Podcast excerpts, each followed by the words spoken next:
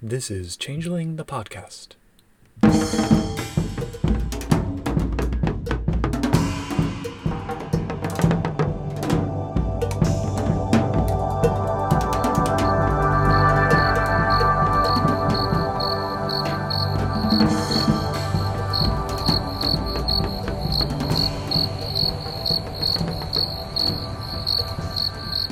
Welcome to Changeling the Podcast. Come for the glamour, stay for the vibes. I'm your host, Josh, and with us is your other host, Puka. Say hi, Puka. Salutations. What are we talking about today, Puka? We are doing our deep dive into Noblesse Oblige, the Book of Houses, which is coverage of the five Seelie houses of the Sidhe. And I think that this functions probably best as the Kith Book Sidhe Part 1. I think that's a good way to think of it. Yeah. Not Noble's the Shining Host. No. Yeah. well, that was kind of yeah. Noble's the Shining Host in the Shadow Court, as I think we said in those episodes, are kind of Yeah. Kith books Sidhe, but they kind of expand more generally to be like Yeah. court book Seelie and court book yeah. unseelie. The, the each noble perspective. this book is like full like 90 to 95% Kith book Sidhe. So yeah. you said you want to do announcements? Yes. So first announcement. As we record this, I am very congested, so I apologize for what that may do to the quality of my voice. Second announcement is we forgot that we were doing announcements, but periodically we'll probably drop some in. And then third announcement, shout out to Mage the podcast. At the time of this recording, which probably won't be released for several weeks yet, Mage the podcast just dropped an episode where host and friend of our show, Terry Robinson, mentioned that another way to assess these books that we are reading, Mage books on their podcast, Changeling books on our podcast, respectively, is to take a look at the introduction, see what it says the book is about, and then see whether the book actually follows through on that promise. So, with all respect to Mage the podcast, we might shamelessly steal that idea. Mm-hmm. In particular, I, I just want to highlight not the introduction, but the back cover, which mentions that this book contains new merits and flaws available only to characters of these houses. I'm going to warn any prospective buyers now there are two merits and one flaw for House Gwydion only. So, right from the start, we have some false advertising. But don't let that dissuade you. Yeah. Anyway, those are my announcements for this installment. Yeah, it starts to. I don't like the cover on this book. it really, it really shows you how how scary those uh, house emblems can be when rendered on 90s computer software Yep. It feels like one of those. This is what happens when Photoshop goes wrong. or you've done too many hallucinogens Yeah. Oh, imagine a foil cover of this with like the elanded silver and the Ooh. other silver gold file foil too. Yeah. i think we also need to talk about the title for a second because noblesse oblige if i remember correctly so it's a french phrase meaning basically nobility obligates and my former medieval studies minor brain is telling me that the term kind of arose in feudal times in Europe as this sort of idea. Um, the aristocracy has the responsibility of looking out for the little peasants, basically. And it's this very sort of condescending approach to kind of looking at the social dynamics of that system. And it just fits the Sidhe perfectly. Like, oh, yes, we we're meant to be the nobles, we're meant to rule, but you know, Mhm. there's great responsibility that comes with that, and it's like really infuriating from the commoner perspective. So, um, yeah, I think as titles go, it's deceptively, it's very perfect. and and the the writers, multiple writers in this book, they've really followed through on that with the tone of everything. Absolutely. I think. Speaking of the writers, Yeah. So this book's one of those handy, the main chapter, so not the in- introduction, the appendix, appendix, but each of the houses lists which writer gets which house, yeah. which is neat. Not in the order that it appeared in the book, but oh, okay. Well, it's alphabetical. So Ah, okay, that makes sense. we have Bryant Durrell for the House Liam chapter, who I don't think, I think he did like two other credits for Aberrant and nothing else, according to the White Wolf Wiki. And then everyone else is like a veteran. So that will be relevant later, I think. Interestingly, though, because when I was looking at these author credits, so this book came out at the start of 1998, and one of the authors, Jennifer Hartshorn for House Eiluned, was listed as one of the layoffs from the sort of infamous layoff day in I think late 96. So it makes me wonder if this book had been kind of languishing in development for years before it actually saw publication. Hmm. I always assumed a lot of the writers were contractors, so it's possible she. Yeah, maybe. I mean, maybe she came back just to do this book or something, Mhm. but it looks like she doesn't have any other credits from after that 1996 date. so Mm. food for thought. Yep. Okay, and this is another black. We're in the black and white era. Yeah. starts off with an introduction and an in-world quote from High King David. Uh, Long have we awaited this day, a day when peace could finally be declared between noble and commoner. One day I hope to see peace among us all, noble and commoner, seelie and unseelie, and all of the kith. Man, he needs a better speechwriter. He would have been a nine year old or something at the time he said this. Yeah, that's true. yep. And then this gets into the introduction explaining what this book's about. Part of it's written in character, I think, which was a little bit confusing to me because it's just a Yeah. summary of the chapter of the. Yeah. It's presented as a series of treatises that are each in the voice of someone from the respective house. yeah 95% of the book is in that voice, but then occasionally, you know, out of character stuff slips in. hmm What I do like is they have the note here that there are variations within each house, but then in order to be successful rulers, the Sidhe must present a front, a facade, if you will. I, I will, thank you, book, of unity among themselves. And Mhm. it is an interesting kind of notion that you have the Sidhe who present as a kith that signify one type of thing on the surface, and then you kind of break it down further because then you have the different houses, each of which presents a different thing on the surface, and now we're digging down into the weeds even further. So, Yep. on the one hand, I do like how you have those sort of multiple levels of complexity. And then on the other hand, it's almost like there's an in character reason why it's politically advantageous for them to to seem all the same from the perspective of the commoners at least. So eh, hmm I think that also highlights one of those arguments over how many changelings there are. To mm, support Yeah. this many different houses with this many different sub factions, with the, you need a lot of changelings that are active. Like, there's just no way Yeah. around it. Like, and if you assume like the Sidhe are like what five percent of Kithain, like that's that's a lot. it's a lot of Kithain. And just Kithain Yeah. too. But yes, each treatise is supposed to be a a primer for new fosterlings to each house. So it's like, welcome, noob. Yep. And then several of them of the actual chapters with the primers explicitly say that this isn't supposed to be allowed outside of the house. I'm a little bit confused by this document. but we'll roll which it. becomes relevant in a later supplement. Yeah, But I think the introduction does do a good job of describing what the book is. Yeah, I'll I'll agree. I think it's not even necessarily. So like, you know, they say, oh, their histories, politics, passions, beliefs, societies, and honor, every aspect of what makes each house unique. Some of the houses have a lot more detail on some of the items in that list than others.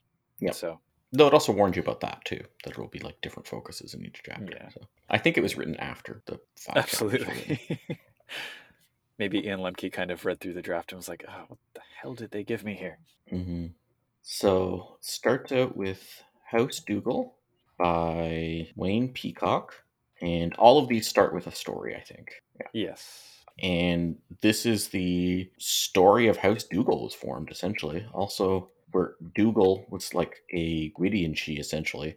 During the Sundering, essentially tries to find a way to tame cold iron and creates, st- invents steel out of it, and kind of like burns himself away in the process. The initial frailty of the house. hmm Or ban, I suppose. Whatever the term is. and he's got like the three so sort of there's like dougal's like the, the the house founder but like he implied he might not have survived even the initial founding so but there was three other fae involved and they're like the house founders essentially so What did you think of this story overall? Like, just out of curiosity, how did it read to you? i liked it i thought it was a good story to have in character that house dougal would say I just maybe I'm too critical, but there were there were so many things that bugged me. Like, okay, so so to your point that it seems like Dougal might have disappeared. It says his ruined body. Some say his ruined body was blasted to dust. Others say he was taken by the dreaming, and yet others believe that whatever was Dougal is now in the steel that he made. And I'm like, then why is this entire story written from his perspective, like first person almost. Not quite first person, but it's written from his inner psychology. And I don't know, it's just little discrepancies like that bug me. He also just sounds like such a teenager sometimes. and he's supposed to be this incredibly powerful Fey Lord Smith at the dawn of time. And yet he's like, you know, tripping over his words because he's embarrassed. And I don't know, it just. Mm. It bothers me when these origin myths are presented in a voice and in a writing style that is much more like mass market paperback fantasy novels. But Mm. I think that's a complaint that I that built up slowly over the course of reading this book. So sorry, I had to get that out. I had to get that off my chest. So Keep in mind that's the Sidhe remembering the stories. Probably this is probably going to be. I don't think this would have been something that would have lasted to the resurgence as something written down. I suppose so. But it, it doesn't read like an oral retelling. That's what bothers me. Okay. It also it also by the way it implies, and this is something followed up in other chapters that like Dougal taught mortals or invented or was involved with uh, mortals taking up silver against the Garou. Like there's a lot of Yeah. werewolf history in this book. yeah, there is. Which I, I fully understand it coming from Ethan Skemp, who wrote the House Gwydion chapter, but for everyone else, I'm like, why were you all so into werewolves? yeah. So after the story, we get a journeyman's guidebook to House Dougal. Mhm. Point of note the house refers to childlings as apprentices, wilders as journeymen, and grumps as masters. Freeholds are often called workshops. So, which, you know, I'm into. Yeah. I'm curious how you do that in C20. Like it'd be like, oh, you were a master and now you've learned to lighten up. Oh, yeah, that's that's true. well, but do you know that actually that kind of opens an interesting um, idea that maybe once you've mastered some particular kind of crafting, discovering a new one kind of reawakens the glamour within you as you get all excited about learning this new Mm. style. I could kind of see that. Oh, that's cool. Anyway, Yeah, it's like I I was a great metalsmith. Now I've taken up knitting and I am an apprentice once again. she's making jewelry now. the history of the Dougal sort of fits with that possible story, which is listed as Yeah. what the heck is cold iron? which we get spelled out in an extensive sidebar. Well, not spelled out. We get multiple Yeah. theories spelled out in an extensive sidebar. So, Yeah. I think I like them roughly in the order that they're listed here. So, the four theories that are in this sidebar say that it's that iron is the sundering incarnate, the philosophical division between humankind and the dreaming incorporated, made flesh. So, this kind of fits with the think of it as a process, not an object kind of idea hmm then the idea that it's the antimatter of glamour that was drawn out of nightmare then the idea that it was poisoned by balor or even made from his body and then lastly that the garou awakened the spirit of iron in revenge for dougal teaching the humans about silver which is the one i like least because that relies on an external a splat external to the setting in order Yeah. to justify It also contradicts that story. right yeah The order of things in the story. Yeah. Well, the story seems to suggest it's the third one that Balor specifically poisoned it. or at least he thought it was. Yeah. Yeah. Uh, this whole book is very in character, Mhm. and I kind of like that. I thought the note was interesting that I forget which page it's on, but so the treatise is written by Baron Wayland, steward to High Lord Donovan, mentor to House Dougal. So he's like, I think he's actually second in command or something. And I like the Mhm. note that he says the Dougal are considered arrogant. And it's funny because I don't think I've seen that anywhere else. But then I, I haven't seen much about Dougal anywhere else. So sure. Yeah, they're like the boring parts of knockers and boggins put together. Yeah. The people talk about. them. like, yeah, they're good at making stuff. Okay. I guess they take pride in their work and that's why they're arrogant. Hmm? This one has a lot to do. Goes a lot over like the politics over the interregnum and how it was structured, and make it like the house was actually active during the interregnum, just not much in the way of Sidhe. Yeah, more about that really than the rest of the history. How there was the Yeah. false automaton of their interregnum leader Moran. But it's cool that the house was led by a knocker, I guess. Yeah, who then tried to make them side with the commoners in their accordance war. Yep. I like that there's a Dougal code as well. hmm They so they say work not words. We learn best by seeing and doing, not not by listening. So you'll be judged by your deeds. They value honesty and integrity, and they insist on improving the dreaming. And I don't think we get a separate code for any of the other houses, but I, I like that it's in here. I had a note about dreams of human wizards violating the sovereignty of Arcadia. But that was just like Which again, thing in here. Comes up repeatedly in this book. Yep. Yeah, this is a lot more crossover heavy than I remembered. Yeah. Overall, the history, I suppose it's fine. It, it definitely seems, again, like one of those histories where the author kind of had their head canon and had the opportunity to make it mm-hmm. canon, so they took it. Because it doesn't leave you a lot of room for like exploring anything outside outside of it. And it Mhm. just kind of says, oh, yeah, we came back during the Accordance War. We should have done more to stop the shattering. When we came back during the Accordance War, we sided with King David. Oh, well. And I'm like, what? Mhm. That's it? like, so they made weapons for the other Sidhe. Okay. yeah, I I, mean that is House Dougal. It gets into the day in the life of a Dougal, and a Wilder's supposed to wander around being wa- workers for various places and stuff. Something that unreasonably bothered me in this chapter is the inconsistency of terminology. We have a sidebar about the Torgal An, which is almost but not quite spelled like Toghail an Anam, which is the previous term we've gotten for passing from one seeming to another. So I don't know if this is meant to be different or just misspelled and poorly remembered. Similarly, Mm. the chapter repeatedly refers to talismans, which I think is supposed to be treasures, right? Oh, yeah, I was a little bit. Yeah, So there should have been a, a glossary passed around the writer's room, maybe. Anyway, yeah. So they have, they have secret societies of the. I think the term secret society should have been not used. Yes. because most of them are like Not not, very secret. secret. so we get Kranad's Legion, which again plays into that whole headcanon meta plot that I frankly don't think is necessary to run House Dougal. The Temperance League, I'm just so confused by this. What do they do? They they tamp down emotions? I remember this in previous books Maybe. talked about. there's the Mothers of Moran who keep an eye out for one of the three founders of Dougal, the one who, the knocker who ran the house during the interregnum, because the one that is currently around is apparently just an automaton. The Discordian mm-hmm. engineers, who are probably my favorite, they make computer viruses. The Loricas, sorcerers with the primal art. And the antiquarians, who study talismans. Something that bothers me also, besides the secret part of these secret societies not actually being that secret, is we get more information about these than the rest of the section on how House Dougal is kind of how their society functions. Like, hmm essentially, they're a meritocracy that values hard work and inventiveness above all.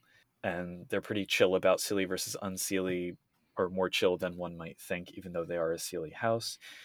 But like it just flies through these things. Like the Seelie code and the unseelie code get like two sentences per point, whereas in the other chapters we get Mhm. extensive information. So I would have rather had that than here's what this secret society that's heavily invested in this meta plot is doing. Or the antiquarians could have been cool if they, they made more write up. Yeah. And Yeah, not doing absolutely. talismans. Yeah. The Escheat at least gets a little bit more substance to it, I guess. But even that, not Fior in the house isn't a Fior, it's like great deeds. making a Let's masterpiece. do a craft off. Yeah. Oh, technically it could be a dance off though, by the rules. For sure. Then there's opinions about the other houses and then the other kiths. Seems like they pretty much are all in on Gwydion, which makes sense because that's the one they stemmed from, and all out on Eiluned. They don't seem to like or trust them at all. Everybody hates Eiluned who's not Eiluned in this book. Yeah. Unfairly so, in my opinion. Mm-hmm. Boggins and Knockers have high regard within the house. And that's like, we get a few sentences on commoners. That's about it. Yeah, it's not breakdown on Kith stuff like the other ones. It's kind of self contradictory, too, because they say, oh, the other Kith are not the Sidhe's equals in power and prestige in House Dougal. And then it says the final criterion for position in our house has always been the work that a member does, which kind of implies your craft is more important than your kith, and yet there's this. Yeah. You know. But this gets back into the arrogance thing I actually liked here. They're saying, "Oh no, no, we're we're meritocracy. It just happens that the Right. best work is almost all done by Sidhe." Yeah. Yeah. And then the Gallain section. I'm just going to skip right over the Nunnehi part because Yep. I do like that there are these little sidebars that are sent from Aquila, who's a member of the house, from Aquila at chimeranet.com to Oracle at chimeranet.com. Yeah. So there's allusions to Chimeranet in this, and they say a few things. You're like, what the? There's no actual write up of it that I would need to use Chimeranet in my game, and it's like, where is this coming from? This is Yes, but I do like I do like the sidebars. I like how Mhm. Trenton gets mentioned. Trenton doesn't get enough love. For the prodigals, we have more about the Garou than all of the others combined. yep. My sense is that the author for this section really liked Nobles the Shining Host because I keep seeing callbacks to it. I think may have been told read Noble's Shining Host before doing this. Like you're just looking at it as like yeah, but then like I think it's House Fiona does all these callbacks to Isle of the Mighty. Mhm. So there is some kind of variation. It's just really Mhm. specific here because they like they mentioned the writings of Lady Sierra, which was the frame narrative for the opinions chapter in Nobles the Shining Host. Anyway, I do like Under the Garou though. The emissaries encountered a pack of Garou in Japan called the Glasswalkers. It's like yeah, Glasswalkers, word for Japanese Garou. There we go. Yeah. But all throughout this, like it, I think it also that helps highlight that this is unreliable narrator. Sure, yeah, oh definitely, know any. which applies to all five very heavily. hmm with one possible exception. We get notes about humans and Kinain, Fomorians slash Fomori. This book also it kind of walks back a bit to the first edition perspective of, oh, maybe the Fomori are the Fomorians, we're not sure. And again, it's hard to know exactly how long this book was in development, but you think they'd have sorted it out by now. It feels like there's some running jokes in the book that like I never get the impression the writer wants you to actually take a serious reality, just what Mm. somebody might think like the Fomori Fomorians, vampires are um, red caps and all sorts like because it yeah. So I mean, this one is like different chapters, and they're like, uh, they've got a similar name, so they're bringing it up. The fact it's brought up in every chapter that was a bit much, I think, but that's probably the, just that's just from the way it was written. Yeah. There's the speaking of nobles, the shining host. There's the five percent of the Parliament of Dreams are Seelie call out, which is a very specific statistic to drop back in. Mm-hmm. And then lost ones. They mention Ilmarinen, who I believe is the famous Kalevala Finnish epic smith who created the Sampo. Mm. So I'm glad that's in there. Yeah, Dougal's oath. Dougal joining House Dougal gets you like bonuses that you don't get from Yeah. any other kith. But not starting as one, weirdly. hmm There's a mention in here the Aachen Press, which I Mhm. found Yeah.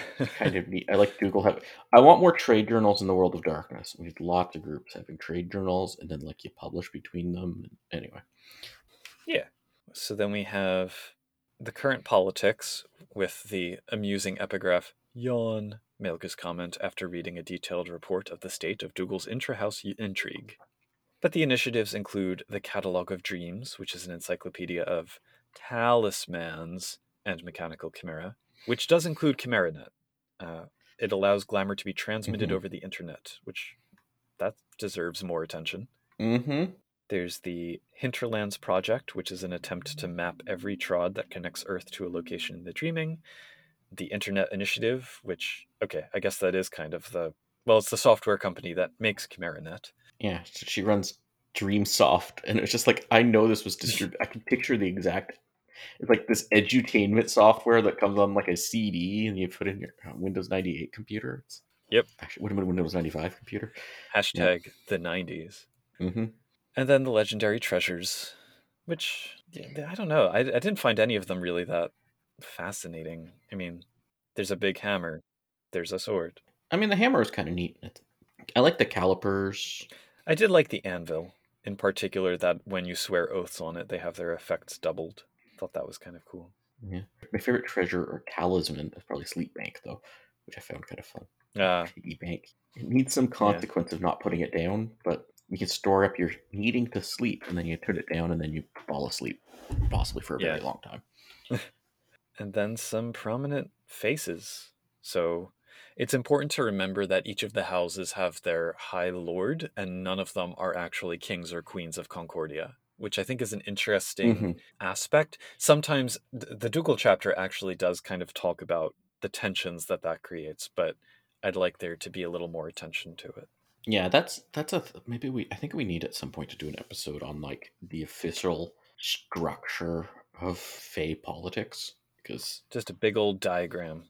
yeah, maybe just a post or just draw a diagram a post. Yeah. But anyway, we have High Lord Donovan. We have Princess Lenore, the heir of David. Queen Mary Elizabeth of the Kingdom of Grass, who's a spinster with great hair and jewelry. Lady Legre, the Boggin editor of Aachen Press. Aquila, who's an issue emissary. And Baron Wayland, who, because he's the unreliable narrator of this chapter, devotes so many more paragraphs to himself. Yep. And then he ends with a little sidebar curse if you stole this chapter. So. Yeah, which makes me very confused by the framing. Something that I didn't realize until I got to the end of this chapter, but actually really bothered me. I suppose one always has to be careful about the risk of ableism, but the fact that their house flaw of losing the use of a limb or the use of an organ of some kind, like that never really gets mentioned. And I don't know, I think it deserves at least a little bit of exploration in the sense of like, this is something that they deal with it's an opportunity to deal with it in a mm-hmm. positive way. I mean, I think there's a note in the second edition core book where they say like often that inspires them to create some kind of apparatus to overcome that. And just to be clear, it does mention it a bunch of times in terms of like, oh, this person has Yeah. no use of yeah, yeah, yeah. this year or that type of thing. Yeah, it's not that they Yeah. i- ignore it, but they just don't talk about. Yeah, you're right. They don't talk about how that. Uh, this, I mean, this is not the only chapter like this. It definitely focuses on outlining a society over how to play a game in that society. Exactly, yeah. Like the fostering stuff. I'm like, okay, that's useful in one sense, but like, are your PCs all going to be fosterlings or fostering another? Like, that's not. Right.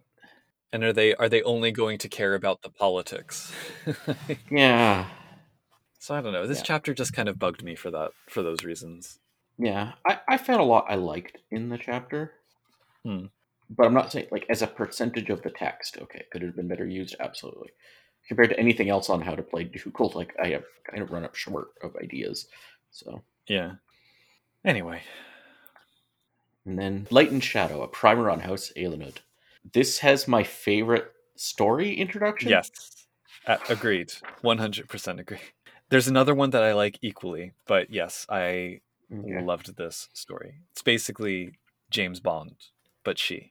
Like, very James Bond, but Sidhe. The only thing that I didn't care for quite as much was the sort of diegetic calling upon the arts and calling upon the weird. Mm. But Yeah. that that's my only complaint. Mhm. The story I wouldn't say is part of the document. That would be a weird thing to have Yeah. in what you're handing to your childlings. Maybe part of my issue with Dougal is because it's the first chapter in the book and it kind of sets the tone. Mm. I get frustrated with it because then when you get to Eiluned, the history is much more fleshed Yeah. out. It establishes things like Ailil and Eiluned are the eldest son and youngest daughter, respectively, of the clunkily named Alyanyad, uh, and that they have kind of a case of sibling rivalry. The house, from the start, had this role as kind of prophets and sorcerers, but also seneschals. I liked the note they talk about how as the the sundering kind of took hold they were the ones that proposed fortifying freeholds against banality which Mhm. kind of makes me think oh so they're responsible for the lost ones so that's Hmm. kind of an interesting oh, they're responsible for a lot of things. It's true but not apparently for problems in arcadia because once again we get blaming the mages in this case I for that. found it interesting. Like, yeah, they're a sibling house, but they're also like explicitly children of someone who I don't think we ever get Yeah. mentioned at all in Changeling again. Like, was that even a Sidhe that they're a child of? Was that one of the Tuatha? Was it something else? I don't know. But Eiluned also liked playing with vampires back in the day, so hmm there's that. Ah, that's that's we, we need to run a first city game, and then you can play like Eiluned as like optional things. Anyway. Their daytime friend. Yep. The tone kind of goes from, oh, we're so overlooked and underappreciated to like, you know, moving through the sundering, the shattering into the accordance war, a very casual admission of murder because they're like, well, we had to do the Night of the Iron Knives because those commoners were just Yeah. there's this notion of well we had to like get the Sidhe to stand together and then they just completely gloss over the accordance war itself. It Mhm. goes straight from that night to the information age. And don't get me wrong i think the Eiluned is the house of the information age is great. I love this artwork we get on page 41 of their house emblem overlaid with binary. Hmm but the accordance war is kind of a big deal within the setting so Yeah, but I as an in character document, they just want to skip right over it. Like makes some sense. Oh yeah, no, it's it's perfectly in, internally consistent. I think just one has to bear that in mind. Yep. Most definitely. These are all in character, and there's all bias in that. But this is the one you're most likely going to be like, hmm, are they lying to you here? Almost definitely. Yep. So yeah, then we get into their version of the escheat, which is much more thoroughly expanded. Mm-hmm. We get to a little sidebar on does the dreaming inspire dreamers, or do dreamers create the dreaming? I'm not quite sure what that was there, but Yeah. they have these two oaths: the oath of silence and the oath of truth, and both are Yeah. kind of punishing. And the oath of fealty, Oh yeah, which is also punishing. the oath of silence. I was wondering, like, only by spending a permanent point of willpower can they speak of the forbidden topic. I'm like, does that mean they can't be compelled to do it? Or, I don't know. I suspect that the contracts art we get in C20 was partially out of questions like that surrounding oaths. Yep. Although oaths are still separate from contracts. Oh yeah, yeah. But I mean, you can cover a lot more of those cases more easily using contracts as an art rather than Yeah. doing an oath. Mm-hmm. And overall, I want to say this section, especially the escheat part, it really demonstrates their aristocratic nature, but Mm-hmm. also how much they are surprisingly rule abiding. They they definitely have an ends justify the means attitude, but you know they're they're actually quite committed to like the rights of the escheat. Well, yeah, I thought it did a great job of. They're not just an unseelie house; they're a seelie house with a very strong unseelie side, and they, right, like they're that. I think they, Yeah. that that point, like that fine line, I think they did well. which they get into on the following two pages and they talk about that sort of balance between the two they're like yeah nobody could be wholly one or the other and denying one side or the other isn't going to make it go away so they really embrace both to a, an interesting extent Yeah. functionally politically they're seelie because they prefer the status quo Mm-hmm. and they want they want things to stay as they are with respect to well certainly their position of power but also the relationships with with mortals and glamour and everything but yeah personally they're like yeah well we'll, we'll do what we need to that's fine Mhm. But what they need to is not always. Sometimes that needs that means being seelie. So Yeah. the little shadow court parchment sidebar is quite amusing i thought mm-hmm. Where they're like the shadow court is this the shadow court is this the shadow court is also this the shadow court is this any or all of these might be true and then there's a section on remembrance and the dreaming which is just three stanzas of a dante gabriel rossetti poem so that's cool and then we get to their secret societies, which I don't even think are secret in this. no Such a bad name for it. well no they're just societies here. Oh. there's no Oh, secret perfect. Of course. It's there's a, there's a law firm that I don't remember at all. I thought I had read this book before, but I guess it stuck with me. There's this law firm that just like international law firm that'll help out fae with stuff, and it's like, oh, I can so use that in a game. it doesn't say they don't work for free. I very much doubt they work for free, or they don't get anything out of it. So, Mm. and they're in toronto yep, and Boston and Seattle and London.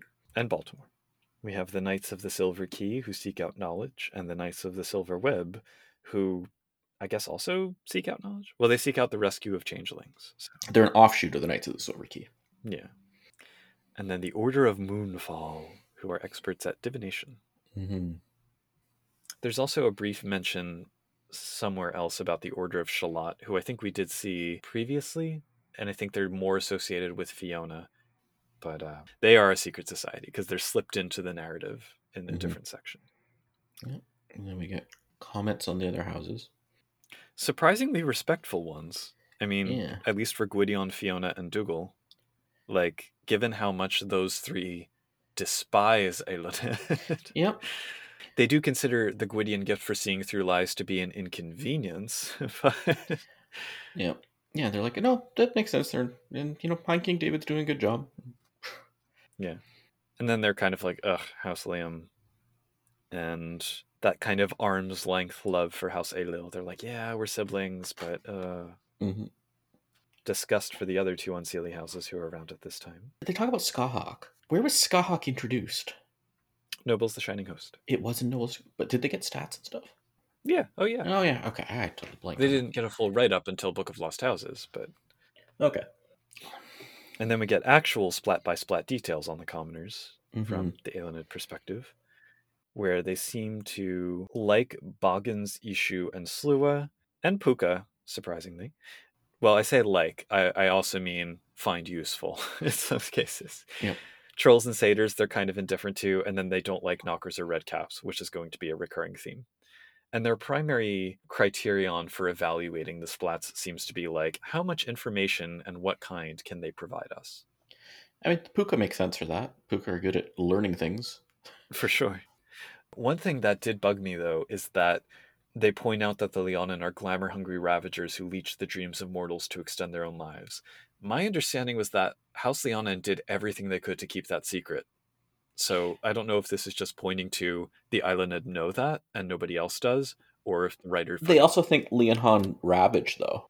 I suppose, but it says to extend their own lives, which is like Yeah, that's true. so- That's that's too much knowledge. Yeah. Yeah.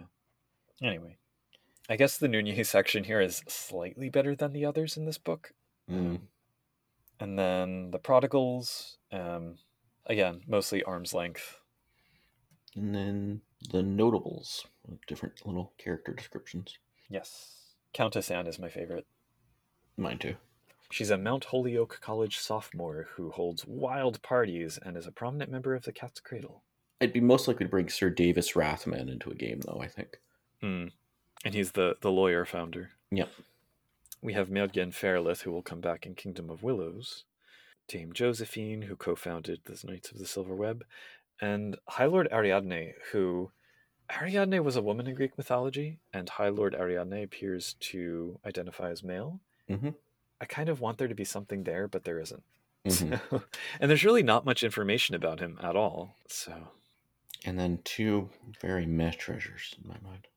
Oh, three, three very meh treasures. three. Three very mad treasures. treasure software. Is, is the treasure your freaking like CD-ROM? Software treasure. Yeah, I suppose. I do like Elena's mirror because something that was talked about on the Discord recently was uh, the trope of casting magic through mirrors, which Mhm. this treasure allows. There was a point way back in my youthful days when I made an entire art based around that idea. And so I like whenever that kind of pops up. C20 Soothsay does sort of have that too. But yes. Well, like yeah, but I was more inspired by an episode of Gargoyles. Mm, yep. Anyway, I think this is probably my favorite chapter in the book. I Mhm. think it does an excellent job of really fleshing out the house because they are presented kind of one dimensionally up to this point. It's like, oh, they're the sneaky ones. But they have a lot of depth here in the sense of, you know, you you get a sense of who they are through the tone of the narration, but then you also kind of find out surprising opinions that they have about others Mhm. and you see some of the ways in which they leverage the information they gather. It's not to say they they aren't or can't be sneaky and villains, but I like making them more multidimensional. Yeah, and but it's still consistent with the reputation. Sure. Yeah, yeah, yeah. And then this takes us into House Fiona. If you thought the Dougal chapter talked a lot about werewolves, Oh, yeah. I just and I mean, talk about a long ass story. Talk about two long ass stories. I I did learn that when I'm up, I can't get down, wasn't written by Great Big Sea. They were covering an Oyster Band song. So, Useful information to extract. Yes, that, that probably means nothing to anyone outside of Canada. We also have the Paul Phillips art with all of the boxy bodies, which, okay. Yeah. I guess it's priming me for Kithbook Satyrs when that's par for the course. Why did this supposedly sexy stuff have to be with the boxy bodies? Do you want to summarize this story? Oh, yeah, all right. um, it's just really awkward and kind of gross. I mean, it's also romantic, I suppose. It's what you'd expect. So basically, there's a young mortal couple who has just made love for the first time. Ah, we learn later it's a werewolf and a mortal. Yeah, also that. Great, we've got that in here too. And the boy had just killed a deer or something before. I so I guess it was a celebratory boning. Mhm. So Fiona sprang from the passion of the lovers, the invincible battle lust from the boy's victory, and I quote, an alluring sadness from the girl's broken maidenhead. And I'm just like, yeah, I'm done. But I get it. I mean, again, it fits with the depiction of the house as these sort of like lusty warrior types who are mm-hmm. passionate and mad about love and everything. I just don't know that we needed like an actual mythic foundation for that. Anyway, but I guess it's similar to like the myth of Aphrodite and all of that. Yeah, it's like what if Aphrodite also really liked to fight? Right. So then later on, Fiona is riding along and she finds this injured mortal who it turns out later was kind of planted there so that he could become Fiona's lover because of some ancient pact that compelled her to rescue him, which was done in order that he might learn the secret of defeating the werewolves who were at the time doing their Impergium thing and massacring the humans. Because Fiona was tight with the werewolves, so she would know their weakness of silver. This is got back to like werewolf and changeling drew from the same myth with a different spelling. House Fiona and the Fianna. Yeah. I think that's the only reason why they have a connection is someone was like, "Oh, wouldn't it be cool if we linked those two together?" No. No, Yep. it would not. And then the Fiona hate the Eiluned because they were the ones who betrayed the fact that Fiona took the silver from Gwydion to give her mortal lover, following advice from Liam, the story of which got out because her handmaiden betrayed her. So Fiona apparently cursed everyone named Genevieve to never feel love. Like I was just so befuddled by the end of this. And also the adjectives. It's like adjectives gone wild in here. Everyone is like lascivious and all that. Anyway, I couldn't get into this story, I admit. Mm-hmm. So that's the first story in the chapter. Then you turn the page and you get a second one about the founding of the house, which is very localized to Scotland and has a lot of connections to Isle of the Mighty. Fiona defeated a monster back in the Mythic Age and was rewarded with a house. All right. I think calling the monsters Red Cap and Pukas. mm, I kind of see where they're coming from with Yeah. that, but I'm like, Well, the Fachan is like the specific callback to Isle of the Mighty. yeah. And then the Each-Uisge, I think actually might come up in um, the Kithbook Dullahan by Andrew Goodman because it's the water horse.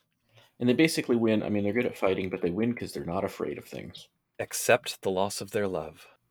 Yeah, and then we kind of fly through the rest of their history. like, Yep. the rest of their history takes up a page and a half, and those Mhm. other stories took up what was it, seven and a half pages? So, I don't know. I could buy they didn't do much of note. That's aw. no, I kind of like them. They are kind of snarky about the other houses, which I think kind of fits. Mm-hmm. Many of House Gwydion wouldn't feel heartbreak if it bit them on their royal purple bottoms, or if it did, they'd never show it. It's like, geez. All right, Lady Julia Spencer Drake, narrator of this chapter.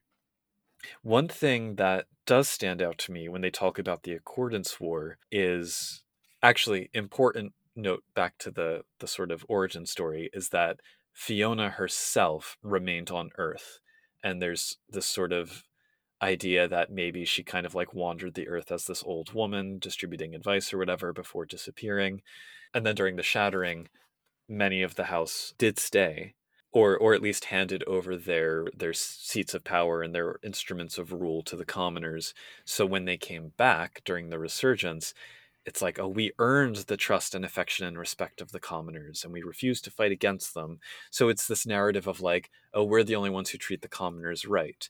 But then it mentions things like, oh, look at the prosperous courts in Concordia ruled by Fiona Sidhe, like Queen Aeron in the Kingdom of Pacifica. If you'll recall, in the toy box, way back at the start of first edition, Queen Aeron was like, you know, had her bloodthirsty reaving where she slaughtered commoners as she came to power.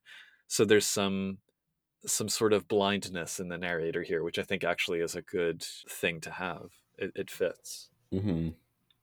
Anyway, so then when we get into the Fiona Society part, all right, so we get notes about the romantic societies from Noble's The Shining Host, and I feel like they should have been in here in the first place. This is where they made sense. Mhm. so, but whatevs, it's fine. There is the note about how uh, House Fiona has a large number of affiliated and even titled commoners, and basically one's passion is what matters for joining. So much as Dougal is meritocracy Mhm. based on crafting, the Fiona value, I guess, gumption in battle and or love. Gets into Seelie, and then Unseelie, and then Shadow Court, and then Samhain. Yeah, this is the part where the chapter starts to get a little bit awkward. I mean, it was already a little bit, but now it gets quite. Does make me think we need to have an episode talking about the mists and how to use that, Hmm. but maybe not Yeah. this way. Apparently, Kink is always unseelie, and Mm-hmm. Samhain is when the Fiona like descend into their their deepest, darkest desires, which frankly are neither that deep nor dark. They're like, oh, we strip a mortal naked and cover him in chocolate pudding, and then eat our way all around him. Uh, okay. Well, I mean, they did kidnap one, but yeah, still. well, considering that other kids kidnap and then actually eat the mortal. Yep. True. And then if he's a really good sport about it, we'll enchant him and he can party with us. Yeah. It's like, all right. Then they have a big bonfire and confess the sins that they would like to commit. All right. I don't know. It just, it seems like I, I feel like I'm supposed to be a lot more shocked than I actually am, you know? So- Yeah. So then we have some secret societies and social clubs. So now they are secret again. The societies that we have here include the Knights of Sathar, who are a chivalric order, pretty straightforward. The Boy Toys, both male and female, who have legendary sexual appetites. Okay. Loki's Brood, who are politicos. They're contrarian for the sake of being contrarian, I guess. And then the makers and markers who have a passion for arts and crafts. So Mm-hmm. something that bugs me here is this sidebar that's like, oh, we're not all sex crazed hedonists. But that's a large part of exactly what this chapter says, you know? And I, and I get that the societies are meant to like tilt at other stuff that they do, but it does not counterbalance the immense weight of everything else in this chapter. Any White Wolf book, I like World of Darkness book, not just Changeling, does that. Where it's like, if there's a sidebar saying, no, this group really isn't just that, it just spent a whole chapter saying they're just Right. that. I think that's part of why I like the Eiluned one, though, because it does show that they aren't all just the sneaky types. Yeah. Um, the Escheat part is pretty straightforward. It's very detailed. It is very detailed, and it's very mortal centered, which is, you know, that fits. The oaths of House Fiona, there's only one oath, and it's just an oath of betrothal with no, like, mechanics. Or penalty for breaking it or anything. Yeah. Yeah. So then there's the fostering piece. Long story short, we're not going to get into the squicky details, but the fostering for House Fiona involves taking a young Fiona through the first tastes of love, and they have to be a fully mature wilder to enter the world of the sensual. It it's pretty yeah, you don't need to include this in your game. hmm Yeah. It it reads like grooming, and we're just gonna tear that page out. Relations with other houses, political relations. Well, actually, kind of Mhm. in both senses. because that's the thing, everything just keeps coming back to sex, and that's the case here as Mhm. well. Like, at least for the commoners, they're kind of evaluated on the basis of how likely the Fiona are to bone them. Like the narrator, in character narrator, this eh, early on in the chapter does talk about how she wants to bone her house founder too. Like, just let that slip. It's true. despite having never met her. Anyway, they find Dougal really boring. The Eiluned they have a love and hate relationship with, but it seems like mostly hate. Gwydion they find really uptight, and Liam they're kind of like shrug. Mm-hmm. Among the commoners, they like the Eshu, the Satyrs, the Pooka, and the Trolls. The first three because they're the best to sleep with. They're cool with Boggans. They're a little more cool with red caps than most of the other houses are, and they really don't like the knockers and Sluagh. So yeah. The Gallain has an interesting running theme from our episodes. There's a section on the nymphs, separate from the inanimae. An incredibly short section though. Yeah. And again, pointing to the timing of this book's writing, you know, Inanimae The Secret Way came out very shortly after this one, and yet nymphs are still a separate thing. I really feel like this book was written in 1996 and then just slowly tweaked for two years. Yeah. I still want to have nymphs as just not being inanimae. Or just because there's no inanimae called nymphs explicitly, are there? No. Yeah. At some point, I will write that Kith book. It's coming. Yep. We get a whole ass sidebar on the Fiona and the Fianna. Including references to king kinfolk unsung heroes in Tribe Book Fianna and Immortal Eyes Court of All Kings.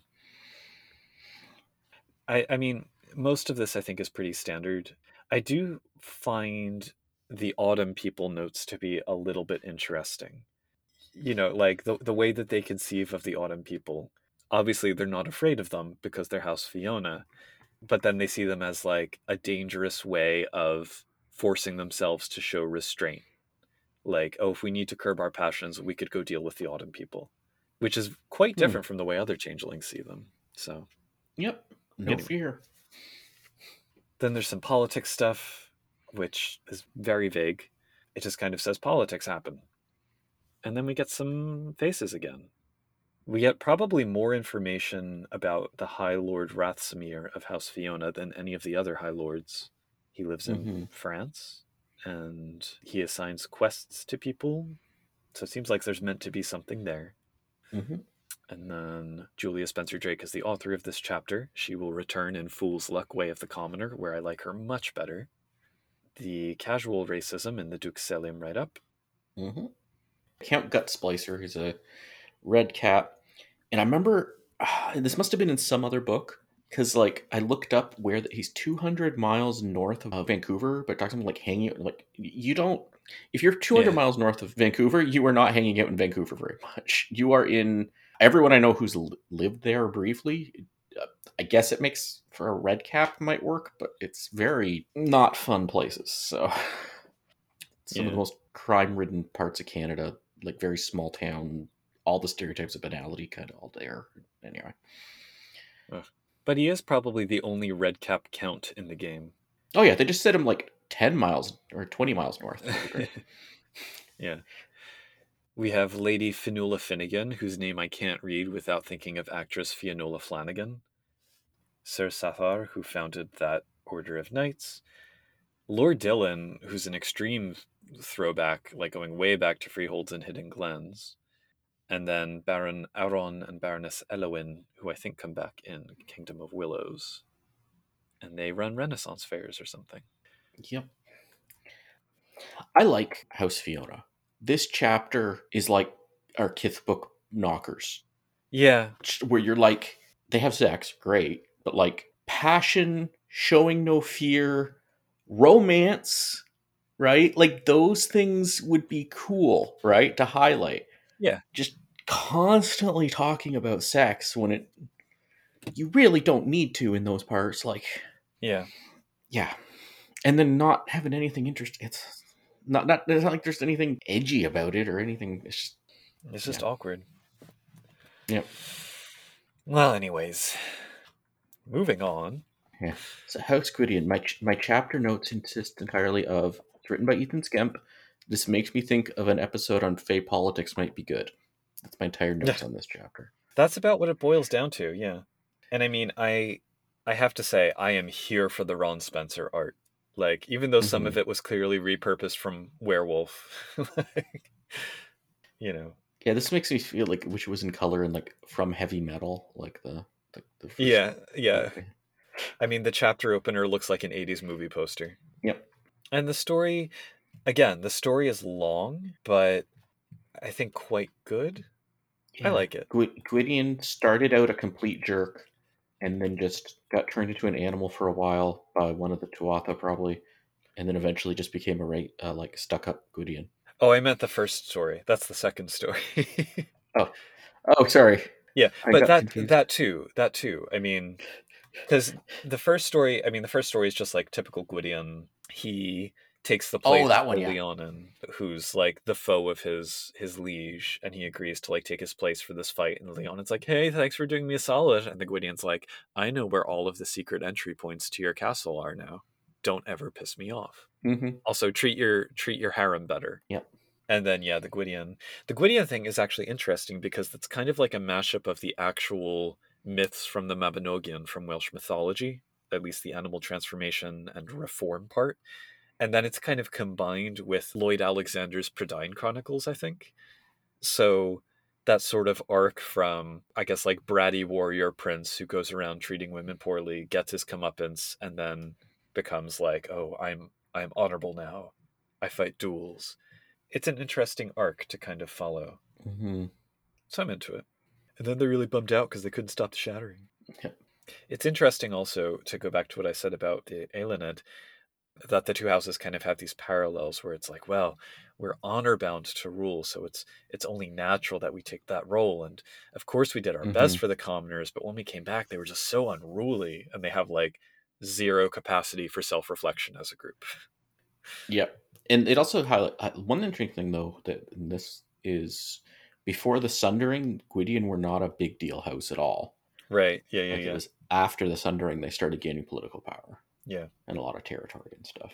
And that Gwydion himself was one of the three total members of the house who stayed behind. Yeah, this talks a lot about the house hierarchy versus the noble hierarchy. Yeah. And yeah, I'm trying to work out what that means. And it says like, oh, it leads to complications. I'm like, okay, yeah. And I know it's supposed to be like based on houses of noble families in real life. And I'm just trying to conceive of how that fits, but Well, there's an interesting distinction here where they point out their loyalty to David as like an idea of what he represents and what they uphold, but then fealty mm-hmm. to the High Lord in terms of receiving their orders and everything. Yeah. So that dichotomy is interesting. but they also still would have a fealty to David if they're in Concordia. I guess it's almost like the separation between head of state and commander of chief, commander in chief or something. Hmm. I don't know. Maybe we need to do some background research on feudalism or something. Because that definitely came up too. I know in royal politics at least. But yeah. The history is a little more fleshed out, but it does all kind of lead up to. And by the Mhm. way, the High King is a Gwydion because we're awesome. Yep. It talks about they really hate the. It's like, well, we used to go between the Seelie and the Unseelie, but now the Un- Unseelie suck. So uh, Yeah. no.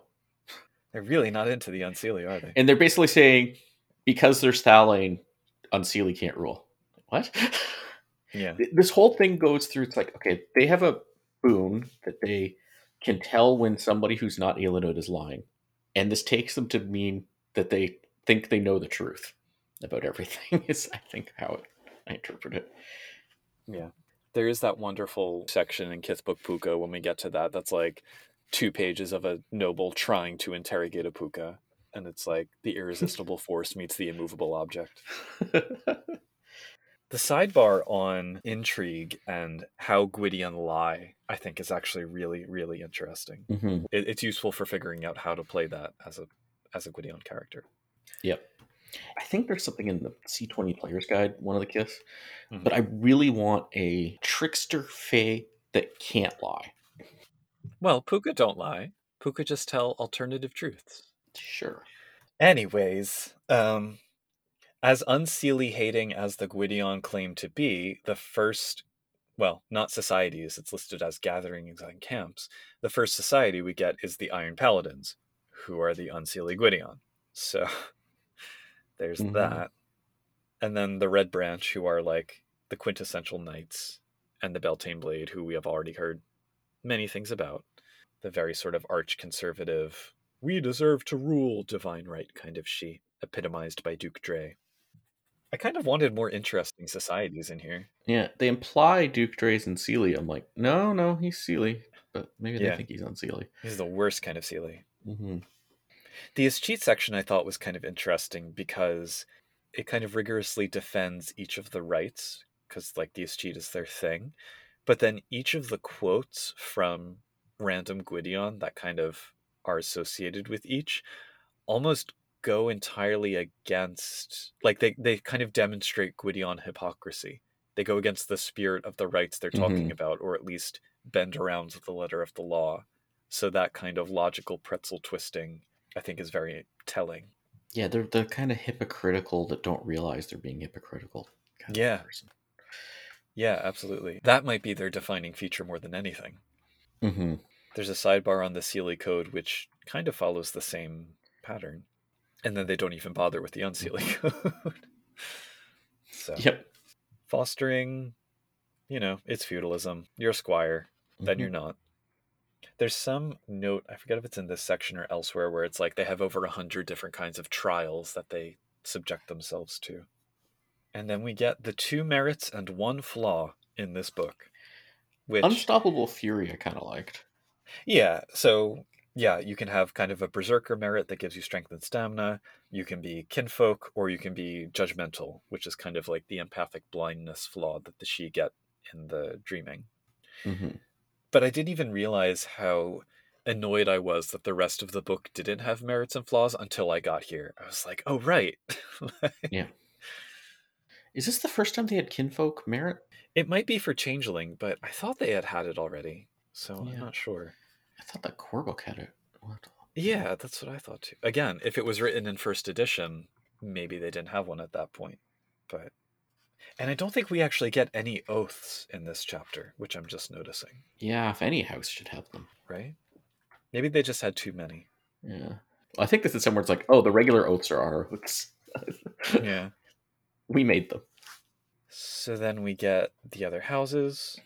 They're really into Dougal. They're kind of meh about Liam and Fiona. They do not like the Eiluned. For the commoners, Mhm. they're unsurprisingly pro troll ahead of everybody else, followed by Boggans, followed by everybody else. so Is there a house that hates Boggans? That would be. I don't think so. Maybe one of the Unseelie ones, probably like Varich or something. It's like, ugh. There is a nice sidebar on ennobling commoners, and I'm glad that that's. Oh, there is an oath. There we go. Oath of the Falcon. So, but that's not actually necessarily. Um, Yeah, it's kind of it's just the it's just the the oath to join the house, and it's kind of implied all houses would have that. So yeah, it's the text of the oath for you, I guess. I feel like as a storyteller, I'd rather write my own. I found it handy, but I was like running LARPs and be like, oh no, there's freaking 14 houses at this point, and Yeah, all sorts of other oaths. You just say the oath, right? So yeah. everyone like goes, oh, So then we get a section on the Gallain, which apparently consists of the prodigals, mortals, and Fomorians. so, yeah. So there's that. Someone got confused what Gallain meant. Yeah. Possibly the writer, the author of the in-character author. I'll just go with that. Yep. They dig werewolves. They kind of find mortals disgusting and useless, but they acknowledge their duty to defend them or whatever. The Fomorians, he seems skeptical about the connection between Fomori and Fomorians. Yeah, Doesn't want to completely discount it. yeah. The the sort of sidebar section, it's not really a sidebar, but it's half of a page on current affairs, I thought was actually quite good because it gives you story hooks to work with very directly. So I liked that. Mhm. where it talks about like, oh, the unseelie houses are back, so we have to fight them, and oh, we're trying to reclaim our homeland of Cymru. So, cool stuff. And then a bunch of faces, most of whom I think we've already seen, because you have David and Morwen and Duke Topaz, Duke Dray, Queen Morgana. I think was mentioned in Nobles the Shining Host briefly. So the only really new ones are High Lord Ardenon, who I guess there's some decent information. He lives in Germany, which is interesting because in the game Germany is like commoner democracy. Mm-hmm. There's Baroness Adoin Fireplate, who is an angry drunk, and Lady Kellamon, who's kind of like mortal defending Brienne of Tarth. All right. I do like that Ardenon is also said to be on the edge of Bedlam. There's a story hook in there somewhere as well. Mm-hmm. And that's Gwydion. I mean, I liked this chapter. I think I would like it more if I actually liked the house. Yeah, That's kind of it's a well written chapter. I think it's the best written chapter. Like, I think it's even better done than the Eiluned chapter on a house. Like, doesn't leave me. Yeah, it, it's like okay, I can definitely play an NPC of that for when we need a Gwydion to be a Gwydion. yeah, I mean it's good. I liked it. Mhm. But then we get to everybody's pity friend, House Liam, the exiled. And this one talks about a mortal. That's the thing. Well, so here's the thing. As much as I loved the Eiluned opening story, this story to me, the opening, is the more changeling story. Like Mhm. this this is a self-contained tale that completely explains an aspect of the setting. It's about this data entry woman who over the course of a week slowly starts to have these like dreams and feelings and stuff. She feels herself kind of compelled to sing as she's caught in this dead end job. And then weird stuff starts happening, and this guy finds her, and then she either gets enchanted or like awakens into her changeling nature. It's not entirely clear which. But Mhm. um, I loved it. I thought it was beautifully, beautifully written. I do too. So yeah, I mean, I don't, I don't want to give it away or anything. hmm it's just great. It also me, made me think of a new way of using an art I didn't think of. Yeah, yeah, yeah, yeah. Great Oniromancy stuff too. hmm And then we don't actually get like an origin myth for the house.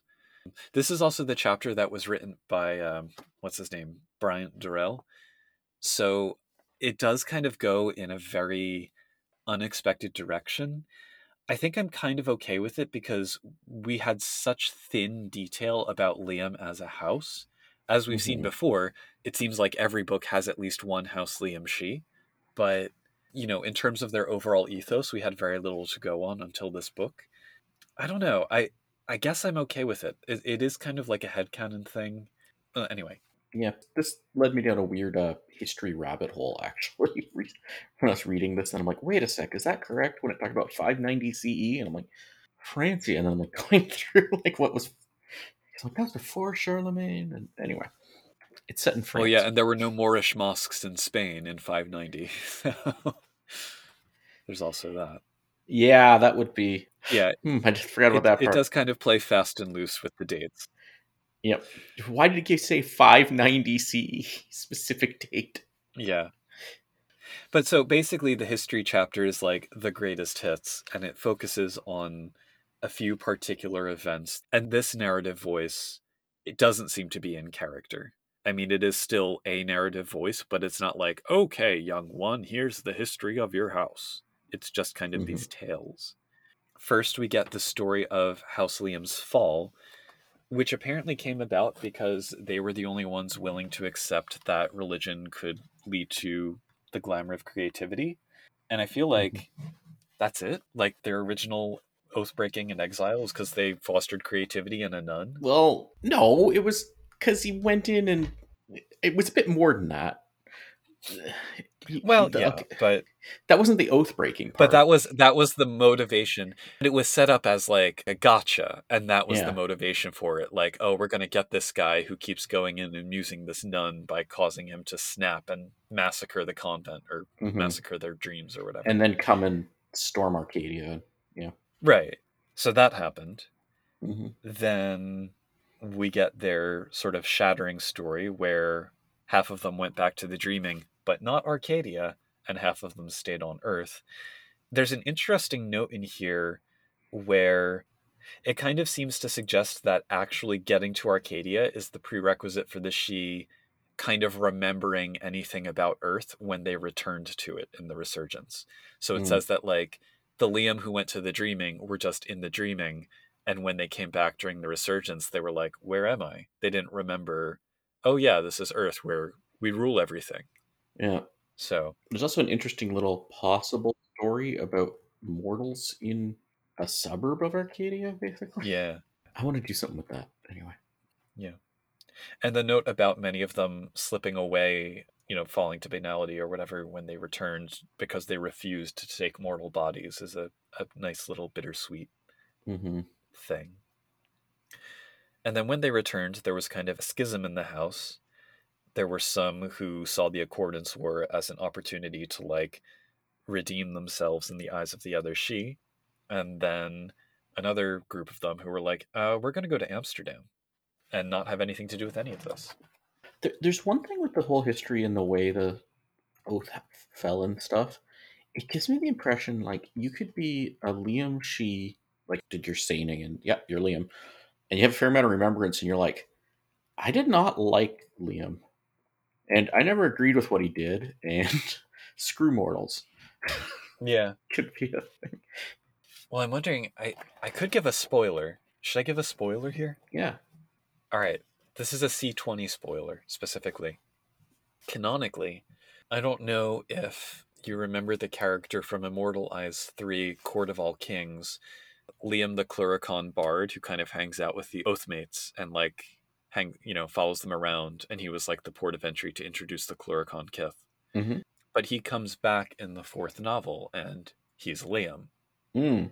He is reincarnated as a commoner, and he's proof that that's what happens to the Sidhe. Oh. So, I kind of like that. so that's not just Kithbook Sluagh. Yeah. Yeah, there was so much about Amsterdam in this chapter. Maybe that's where the author was from or lived or something. Visited and liked it. I mean, it's it's all fine, I guess. Yeah. Overall, it's kind of like a subdued tone that fits for the the trope of the humble charitable knight that they hmm lean into. They're overwhelmingly Seelie, we find out, hmm although there are a few singleton unseelie folks. There's a note here about a scholar at Harvard University producing a monograph on the subject. And I'm like, well, who's she? You know, I want to know more about that. But the official position is that the Unseelie court is completely unwelcome within the house, at least Mhm. as a political entity. As a side effect, though, the influence of the Shadow Court is almost completely absent. I mean, they seem more in opposition to the Shadow Court than the standard Seelie Court would be. So, Yeah, I guess they were already exiled from from things when the the Seelie Unseelie system and compact and everything was set up, so they wouldn't really care. They weren't like, yeah, the Shadow Court doesn't need to take power for any length of time. We don't care about that tradition. I thought that was supposed to be before that. That started before this. Anyway, Well, but I mean, it was it was still going in 590 CE. Yeah. yeah, that's what I meant. Yeah, they had several hundred years to not be able to participate in that, so hmm I'm sure they stopped caring far earlier than anybody else. yeah, about that tradition. Because that's the thing is that like even Gwydion, I think in that chapter, there's a note like, well, you know, we can't totally ignore them because traditionally they did rule for part of the year, and Liam's just like, no. they're like we rule for none of the year. So, uh, Yeah, exactly. but then again, just like with Gwydion, as we get to the societies, the first one we get is the Unseelie Liam. So yeah, the Midnight Mummers. who play pranks, but are also even their like jokester prank group seems like really dour and Uh, and they're the ones that wear the masks, right? no, that's the Knights Templar, aren't it? Isn't it? Or is it the Mummers? Oh yeah, no, it's it's in the first paragraph. Okay. They were called the mummers for the masks that they were forced to wear. Okay.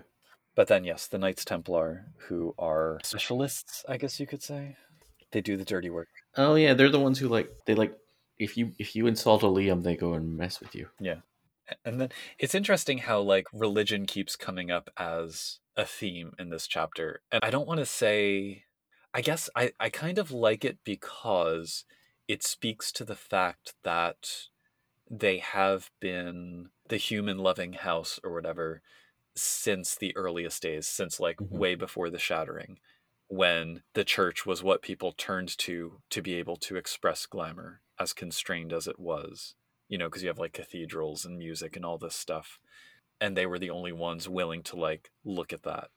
Although also in five five ninety CE also doesn't quite fit that. But anyway. Well, you have Gregorian chant. You had churches. Well, Yeah, that- but I I guess it depends where. Italy, yeah. France. Uh, but in the early medieval times. Yeah. But then, kind of leaning into that further, you have the Grey Monks who specifically extract glamour from the rituals and the beliefs of the devout. I'm like, all right, Yeah. that's fine. I like these guys. Someone has to. hmm We get a fair amount of detail on the Escheat. Mhm. They're not really keen on the right of ignorance because they hang out with mortals so often, but they're super into the rights of domain and safe haven, which makes total sense. And the right to dream is the most important of all.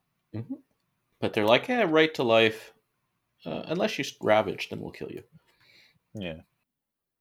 They take some sort of schadenfreude when childlings who are growing up turn out to be House Liam, and they could be like, ha, suck it, Gwydion. But then other houses sometimes adopt the Liam into their own house because they're like, oh, we need to give you a better opportunity than hanging with that house of Oathbreakers. hmm For the other houses, they really dislike the Dougal. well, all of them. They really dislike all of the other ones. But they think Dougal are even more stuck up than the Gwydion, which is they actually all right, they they say the Gwydion are their friends, but they're condescending friends. hmm The Gwydion are the only house that actually sticks up for them. Yeah. They consider Eiluned to be the most unseelie and so irredeemably stained, and they dislike how the Fiona treat mortals as pets. Mhm. Among the commoners, they welcome commoners into their house, but as is a common theme, they're less keen on the knockers, redcaps, and sluagh. So, There's a picture in here. I'm pretty sure is in Clan Book Baali. Baali. the one on one one twenty two. oh, I think you might be right. Yeah, yeah, yeah, yeah. Different bit of a different meaning, I think, unless they're really broad in what religions they uh, they get glamour from. Yeah. Or maybe it was in here first and then in, in Clan Book Baali. Maybe I have to look at it, but I know that Clan Book Baali was pretty early for Dark Ages. So Yeah. We have the Oath of Duty and the Oath of Union.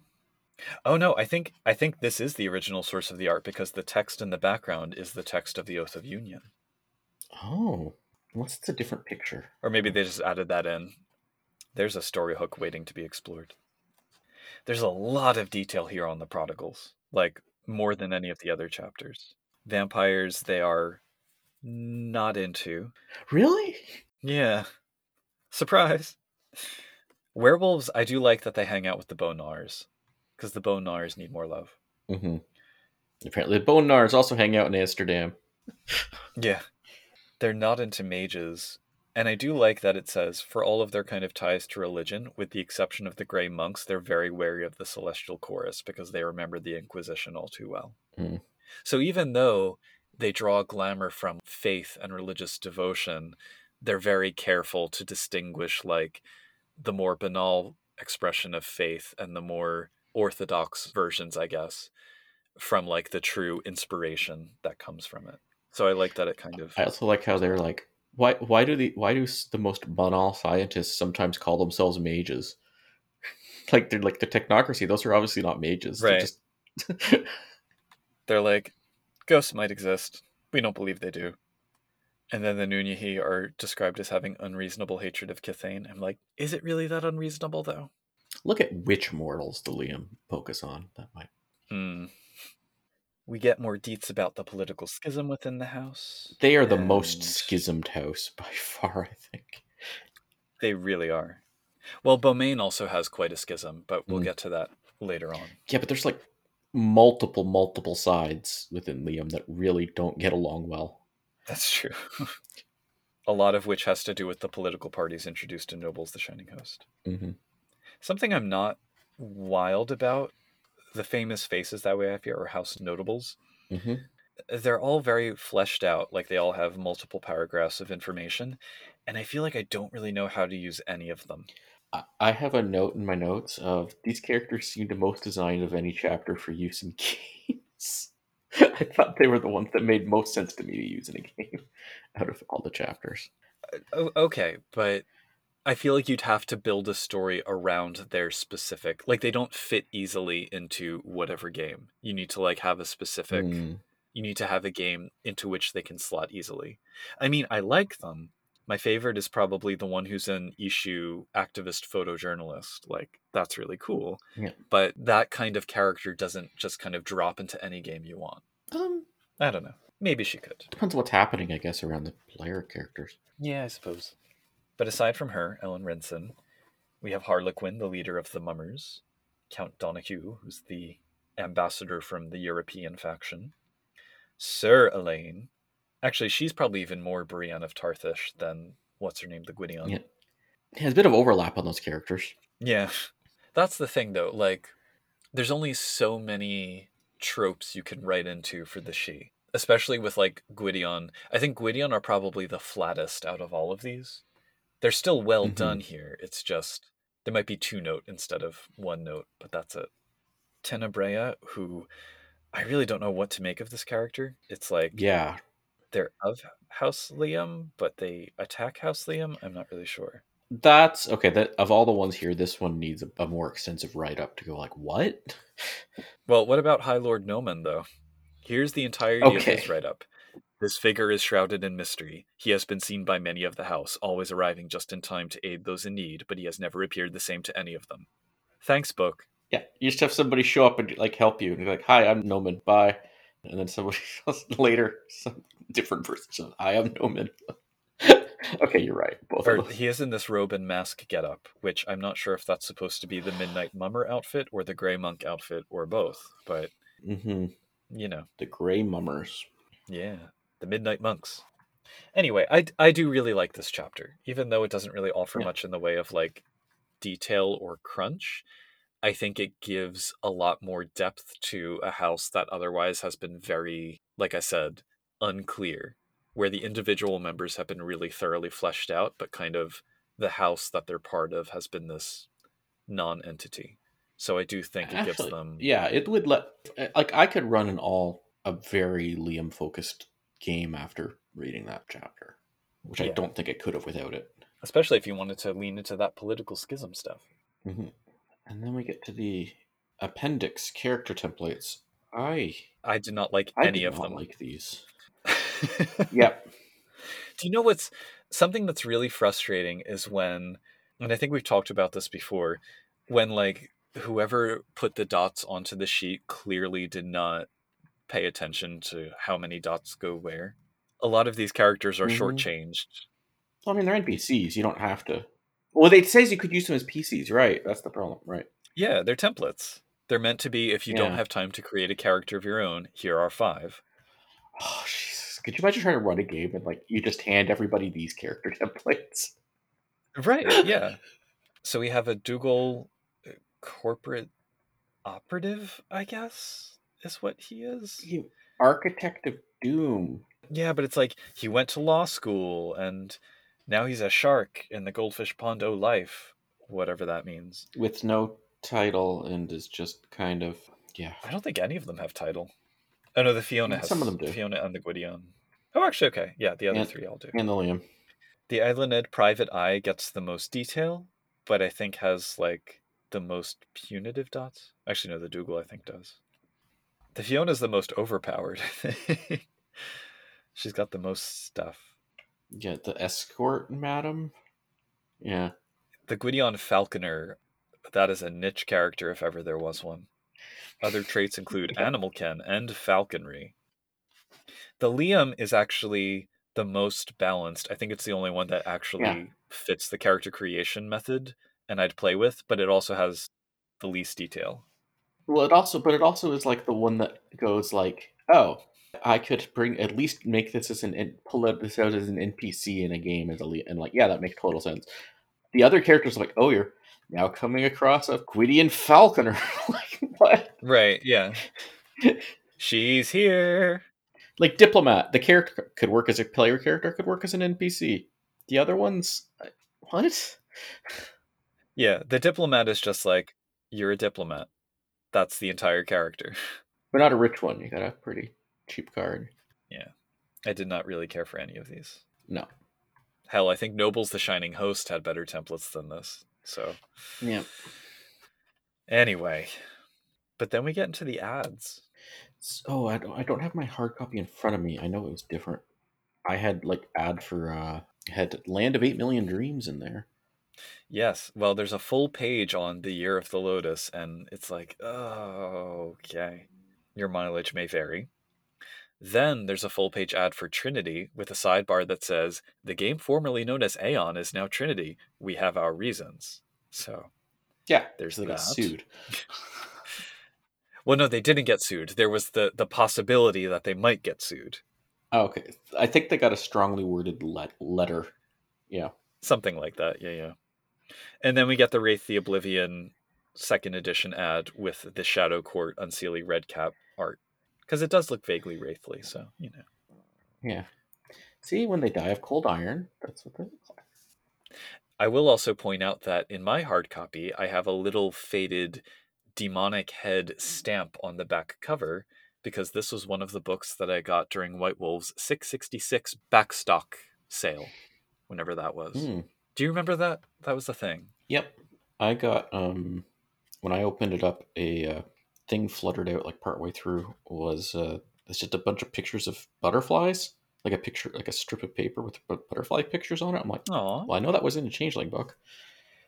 I also the the spine art is weirdly faded on my copy, and I'm not sure why. Hmm. Like the knot work that's looked part of the big picture. mine was faded too. What is going on here? Yeah, I don't. I guess it was like some kind of printing thing, but was it printed in Canada? No, it wasn't. That's what happens when you don't print your books in Canada. Faded spine art. Printed in the United States of America. Yep. Well, anyway, that's the book. Overall thoughts? I think it's um there's definitely stuff I missed, stuff I liked. On the whole test of do you need this in your C20 game? It's not useless. I don't think this book even at the time needed to happen. Compare if I could have had a different book covering some other stuff. But it's not bad to have. I would say if you're planning to run a deep political game where you really Yeah. want three dimensionality in the characters with respect to what it means to be part of one of the houses, I think mm-hmm. that's where its value lies, but that value varies depending on which house you're looking at. Yeah. I think you would get the most out of Eiluned and Liam from that, mhm. probably followed by Gwydion, then Fiona, then Dougal. Like I think Dougal is the least useful out of all of these. I think it's very useful for playing Dougal, honestly. Just like for Yeah. doing Dougal focused games, but it doesn't lead me wanting to But who do a Dougal that? foc- Yeah. It's- if you're doing a Dougal focused game, it's, it's the best source for that. yeah. If you're doing a Dougal game, look at your life, look at your choices. You're like, why aren't you running a Knocker Boggan conflict game? Why are you doing it in Yeah. I guess like if you're and if you're running the political focus game, you'd probably want Nobles the Shining Host. You'd want the other two Book of Houses. Yes. And I mean C twenty Player's Guide now. So it's like on top of this.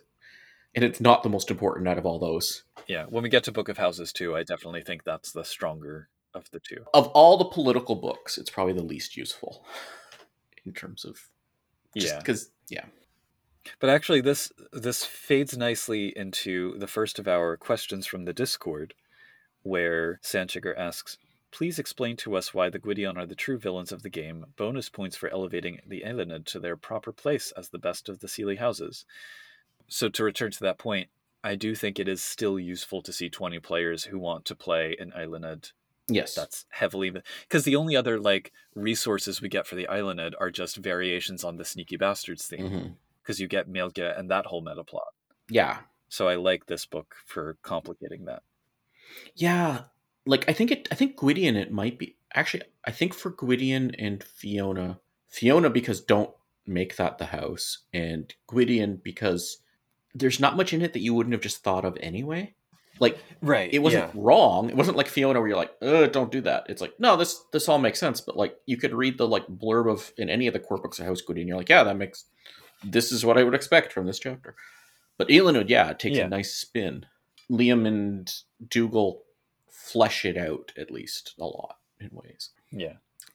To the point about Gwydion being the villains, There's a different role, I'd say, than villains for them. sticks in the mud. Well, no, there's you need. I don't know the name of this type of character, but like they're the they're part of the setting almost. Like they're the setting up this is the frame that your character has to exist in and sometimes it's aligned with your character and sometimes it's opposed to your character. Well, I think what bugs me kind of follows from that in, in that because the Gwydians are kind of villains in their first their privileging of the rules above all else and their unbendingness Mhm. about it, but then also their sort of arrogance. The thing is, though, in sort of a meta sense, you have this conflict inherent to Changeling where, like, the dreams of chivalry and absolute honor are kind of part and parcel of the game's um, aesthetic. But Mhm. then mechanically and in terms of the setting, they're set up in such a way that I can't see how they wouldn't be insufferably banal, you know? Mm. like they're so stick to the rules how are they glamorous at all it, it does also make me think that some of the best Dauntain characters are probably Gwydion knights who have gone Dauntain. Yep. So Yeah, this book actually, actually, now that I think about it, actually the chapter, maybe it's I'm leaning towards not liking the chapter. Maybe they give, go a bit too far into banal Gwydion here. well again it's very well written but it Yeah. definitely plays into that same idea of the Gwydion that we've already seen again and again and again. Yeah, maybe it's a bit too hard. The Fiona at least aren't banal; they're just no. But yeah, the Gwydion, yeah. So that's that's my complaint about them. Yep. And uh, no, Eiluned are not the best of the Seelie houses because they're the best of the. Are they even the best of the ambiguous houses? Yeah, I like Daireann better, but that's me. I mean, Scathachs also. There's this whole actually. How many? I was like saying in the Discord, like how many houses are there where you're like ambiguous, really, which house you are, and you have all these lores and secrets, and like you have this specialty for like hidden magic. It's like four houses, isn't it? Yeah, I think it's those three. Maybe you could throw Danaan in as well. The thing that bugs me about Scathach is that they're kind of like Mary Sue's. We're the oracles who exist outside fate, and also we're the ones that the commoners get along with, and also we're incredible martial artists. It's like, When we get to Book of Houses two, I think it was was it Book of Houses two that has the full write up. That was the B- Book of Lost Houses. it was book. They were in Book of Lost Houses. Okay. That's the most Mary Sue Scathach. Like I had to like Yes. run game. Be like, no, I can't have this in my game. This, I'd rather you take dough. Like, But anyway, Yep. So moving on, uh, Van Eck says, I think Dougal are the most innocent of all houses. Turns out, not if you're a werewolf. ah, werewolf had it coming. You can make the same statement about Fiona, as it turns out. Yep. And I think weren't the Gwydions the ones who adopted the Fenrir, the Get of Fenris, like as mounts, Uh, or was that a different house? I can't remember. I think it might have been. I feel like it was Gwydion. I, maybe it's not stated anywhere, but it sounds like a Gwydion thing to do. so- They seem like they'd be too. Okay, you know what? That's another problem with this. They're too much of a stick in the mud in this book to, to do that. Yeah. And then Fetch asks, were the banner houses introduced for C20, and do you feel like they fill an interesting narrative gap that wouldn't be better covered with new full fledged houses? So, yes, they were introduced for C20. I do think they fill a narrative gap because, first of all, if you're going to do the whole feudal framework thing, that is kind of how houses work. There are junior branches and senior branches and spin offs and new houses and all of that. It does add a layer of politics that can be interesting, although it might be too much for some people to kind of get that complex. This isn't a feudalism mm-hmm. simulator, people. But what I think the banner houses are most useful for is that they're an alternative system for m- making the houses multidimensional. So, like in here, we have Eiluned kind of developed into more interesting, fully fleshed out characters. You could equally have Eiluned just be their one dimensional selves and then uh, add other banner houses that do different things with the concept. So, Yeah. I don't know. Maybe it's not totally an either or thing, but yeah. There's another thing banner houses do in the C20 uh, player's guide, if I remember correctly. I think they also help you localize your game. Like if you're not running a game in the US, Yes. yeah, um, they can exactly. help without having to like, okay, now we're gonna create a whole new house. No, you could like be like, ah, they're kind of Gwydionish, or they're kind of Liamish, or they're kind of Dougal-ish, or they're kind of Aililish, whatever, right? And then you create banner houses that more fit your local culture. that could work too. But importantly, there's a difference between that, which I still kind of see as a little bit colonial, and houses that are actually sprung from the dreams of the different places that just happen to Yeah. affiliate thematically. There's a lot of places where that would fit still, though. But Yeah. depends on what you're going for. And I do think the player's guide gets into that a little bit, but that's a question for Mhm. further down the line when we handle C20. Thanks to the Discord folks for contributing questions and comments. Yep. And I think also this book, again, with the exception of Fiona, because it's all in character, it's easier to go. Maybe there is somebody that's stuck in the mud as the, the Gwydion person, but it doesn't mean the whole house is exactly like that. This is just what they think of it, right? Yeah. So that works too. Okay. And with that, Yeah, you can find our Discord at discord.me slash CTP. You can email us, podcast at changelingthepodcast.com. You can find our Facebook page, uh, Changeling the Podcast. You can send us a toot at changelingpod at dice.camp. And you can find everything, including our episodes and everything, uh, changelingthepodcast.com. Didn't miss anything, right? I think that's everything. All of the links will be available in the show notes to this episode. Yeah. And once again, I'm Josh. I am honor bound to inform you that I remain Pooka. and uh, don't go like creeping on a singing nun. It's creepy.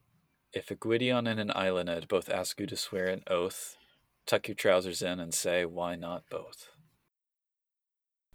While we cannot verify that the Liam, among many possible candidates, are the true progenitors of the Baali, we are happy to inform you that House Guiona is only one of the many mashup houses we've discovered since recording this episode. Others include House Duganid, who craft treasures in the form of five and a quarter inch floppy disks, House Elonan, who gain glamour by destroying carefully written diplomatic cables, and House Skahanon, who just can't seem to make up their minds about anything, but look darn good while doing so. Other folks whom we assign to the category of darn good include our Patreon supporters, most recently identified as Derek, Dorcadus, Jason Bynes, Oreo, Raz Caboose, Sanjager, Sija, and Terry Robinson. If you too would like to join these hallowed ranks, please consider stopping by www.patreon.com slash changelingthepodcast to support our show, so that we can keep bringing you weekly Fae-related content. You can also join our Discord at www.discord.me slash ctp, or leave a review of our show on the podcast listening platform of your greatest convenience. Whatever house you identify with, thanks for giving us a listen, and until next time, keep on dreaming.